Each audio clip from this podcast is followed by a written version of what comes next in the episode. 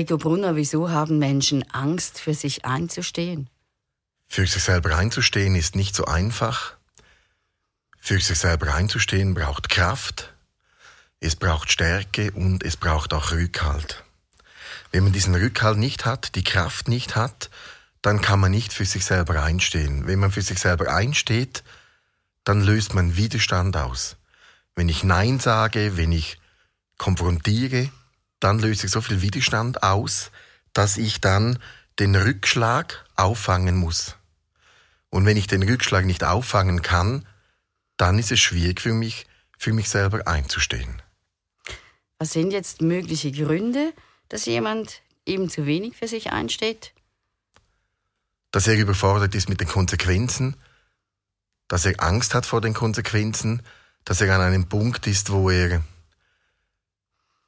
Mühe hat, mit den Konsequenzen umzugehen, diese zu verarbeiten oder aus den Konsequenzen wieder herauszukommen. Will ein Mensch, der sich so verhält, einfach vor allem gefallen? Also ich glaube, von außen betrachtet sieht es immer, wenn jemand für, nicht für sich einsteht, sieht das immer vielleicht ein wenig provokativ gesagt feige aus. Man hat das Gefühl, warum macht er das nicht? Und es gibt da wirklich verschiedene Gründe. Meine Erfahrung auch in der Praxis ist, dass die meisten Menschen, die nicht für sich einstehen, einfach mit der Situation so überfordert sind, dass sie beginnen auszuweichen, dass sie so überfordert sind, dass sie Angst haben, darüber nachzudenken, dass sie beginnen auszublenden. Man kann, man kann auch sagen, für sich selber einzustehen, löst Stress aus. Und wenn ich diesem Stress gewachsen bin, dann ist es für mich eine Leichtigkeit, hinzustehen. Ich glaube, man kann es sehr gut auch ver, äh, vergleichen mit der Entwicklung, wenn man älter wird. In der Regel ist es so, dass je älter man wird, desto besser kann man für sich einstehen. Das ist eigentlich eine natürliche Entwicklung. Die geht bei, nicht bei allen linear, aber im Idealfall ist es so. Und das heißt eigentlich nichts anderes als mit dem zunehmenden Alter sollte man idealerweise stärker werden. Und darum fällt es einem leichter, ich sage mal, mit 30, 40 hinzustehen und zu sagen, das will ich nicht, als vielleicht mit 15 oder mit 10 oder mit 20, weil man gelernt hat, mit Situationen umzugehen, weil man an Situationen gewachsen ist, weil man diese überwunden hat und so auch merkt, auch wenn es vielleicht schwierig ist, für sich selber einzustehen, dass es sich lohnt, dass auch die schwierige Zeit vorübergeht und das nicht für sich selber einstehen vielleicht auch ein Zustand ist, der nie mehr aufhört. Also das heißt, wenn ich für mich einstehe, dann beende ich auch eine Situation. Wenn ich für mich einstehe, schaffe ich für mich und für andere Klarheit. Und wenn ich nicht für mich einstehe, passe ich mich an. Und aus dem heraus bleibt die Situation bestehen. Und dabei gefallen zu wollen, glaube ich, ist einfach eine andere Form von Überforderung. Jetzt kann man ja umgekehrt auch sagen, dass manchmal Menschen die das eben machen, für sich einstehen, klar sind, dann wiederum von einigen als arrogant bezeichnet werden. Das mag durchaus sein. Es kann auch sein, dass jemand arrogant wirkt, wenn er genügend selbstsicher ist, wenn er genügend für sich selber einsteht. Ich glaube einfach, dass wenn man Nein sagt, dass wenn man Position bezieht, dass man polarisiert. Und dann ist es immer klar, wenn ich für mich selber einstehe, dass ich beim Gegenüber nicht immer ein gutes Gefühl auslöse und nicht immer auf Freude treffe. Das ist noch ein spannendes Beispiel aus der Praxis. Ich habe vielen Menschen, die ich begleite, die Mühe haben, für sich einzustehen. Auch da ist das Thema positiver Egoismus ein Punkt. Darf ich denn Nein sagen? Und was spannend ist, wenn ich diese Leute begleite und, und es dann manchmal auch Gespräche gibt, dann fällt mir immer etwas auf. Und zwar, es sind immer die Egoisten, die einem Menschen Egoismus vorwerfen. Das ist ganz spannend. Und ich habe da die Erfahrung gemacht, dass die Menschen, die für sich einstehen, bei Menschen, die es gut mit ihnen meinen, da eigentlich immer in einen Konsens kommen. Und wenn man für sich selber einsteht, bei jemandem, der es nicht gut mit einem meint oder der ganz andere Ziele verfolgt und diese vielleicht nicht offenlegt, dass es da eigentlich dann zu Polar Polarisierung kommt und dann kann auch so die Antwort kommen, ja, du bist ja arrogant, wieso machst du das nicht? Und für sich einzustehen heißt eigentlich nichts anderes als, natürlich reflektiere ich mich, aber ich bleibe standhaft, ich stehe zu mir, ich stehe auch hinter mir selber. Wie kann man sich denn jetzt das achtsam abgrenzen, ohne dass es verletzend wirkt? Ich glaube, dass mit den Verletzungen sind zwei Bereiche, wo man differenzieren muss. Der erste Teil, den man vermeiden kann, ist, wie sage ich es jemandem? Und was sage ich jemandem, kann ich es so sagen, dass ich das Gegenüber nicht verletze. Dann gibt es aber noch einen zweiten Teil und da können Verletzungen passieren. Wenn ich mich abgrenze und dann jemandes Erwartung nicht erfülle oder mich so verhalte, dass es für das Gegenüber nicht mehr stimmt, weil ich für mich selber einstehe, weil ich mich vielleicht nicht mehr anpassen will, dann ist klar, dann löse ich beim Gegenüber Enttäuschungen und Verletzungen aus. Und ich glaube, da muss man ganz stark differenzieren.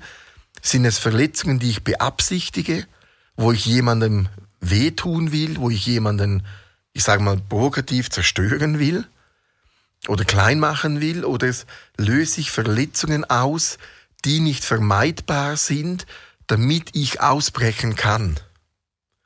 Und diese Verletzungen, die nicht vermeidbar sind, weil man für sich selber einstehen muss, um halt auch dabei Menschen zu enttäuschen, die vielleicht Erwartungen haben, die für einen nicht stimmen, dann sind es aus meiner Sicht natürliche und auch gesunde Enttäuschungen, wo dann das Gegenüber damit lernen muss, umzugehen. Vielfach hat man ja dann genau Angst eben vor so einer Reaktion. Genau, weil wenn dann die Reaktion entsprechend negativ ausfällt, nach dem Motto, du hast mich enttäuscht, ich habe von dir anders erwartet, heißt ja nichts anderes als übersetzt, wieso machst du nicht das, was ich will? Wieso bist du nicht so, wie ich dich haben will? Dann muss man für sich die Fragestellung auch genügend Stärke entwickeln und auch dann die ganze Situation zu hinterfragen. Dass, man, dass man eigentlich auch sagen muss, okay, ich bin jetzt für mich eingestanden, ich habe es mir überlegt, ich bin sicher, dass das das Richtige ist. Und wenn jetzt das Gegenüber mir die Freundschaft kündigt, mir das Vertrauen entzieht, überreagiert, dann stimmt mit der Beziehung, mit der Situation etwas wirklich nicht.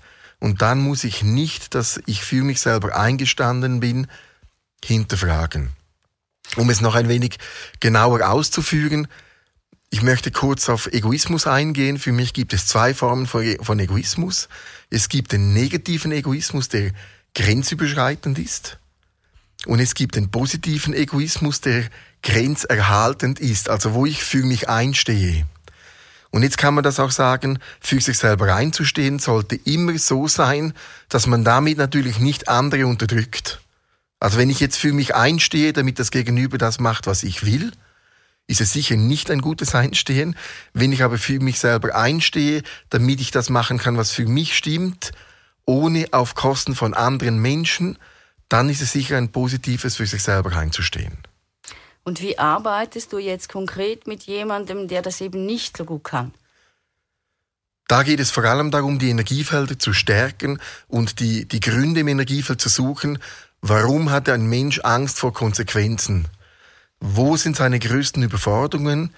Wenn man Konsequenzen erlebt, wo fehlt einem die Sicherheit, die Geborgenheit, der Rückhalt zu einem selber? Man kann auch sagen, idealerweise bekommt man in der Kindheit Rückhalt von den Eltern. Das heißt, die Eltern stehen für einen ein und, und man lernt, wenn man dann größer wird, für sich selber einzustehen. Und wenn das nicht passiert ist, dann sind oft Energiefelder verletzt oder überfordert oder funktionieren nicht optimal und dann muss man diese reparieren, damit sich diese Funktion wieder bilden und auch entwickeln kann. Gibt es jetzt abschließend Tipps von dir, wie man das im Alltag versuchen kann, besser umzusetzen, dass man eben für sich einsteht? Ja, auf jeden Fall. Ich glaube, da geht es auch da wieder darum, dass man mit kleinen Schritten vorwärts geht, dass man sich versucht, zuerst bei unbedeutenden Dingen abzugrenzen, damit man da Übung bekommt und dass man sich erst zum Schluss dann an die großen Abgrenzungsprobleme wagt. Was mir aufgefallen ist, dass Menschen, die Mühe haben, mit ab, sich abzugrenzen, dass diese Menschen oft den Fehler bei sich selber suchen. Und ich glaube, was man da mitnehmen kann, meistens ist es nicht so schlimm, wie man vorher denkt. Also auch ein bisschen sich mehr zutrauen.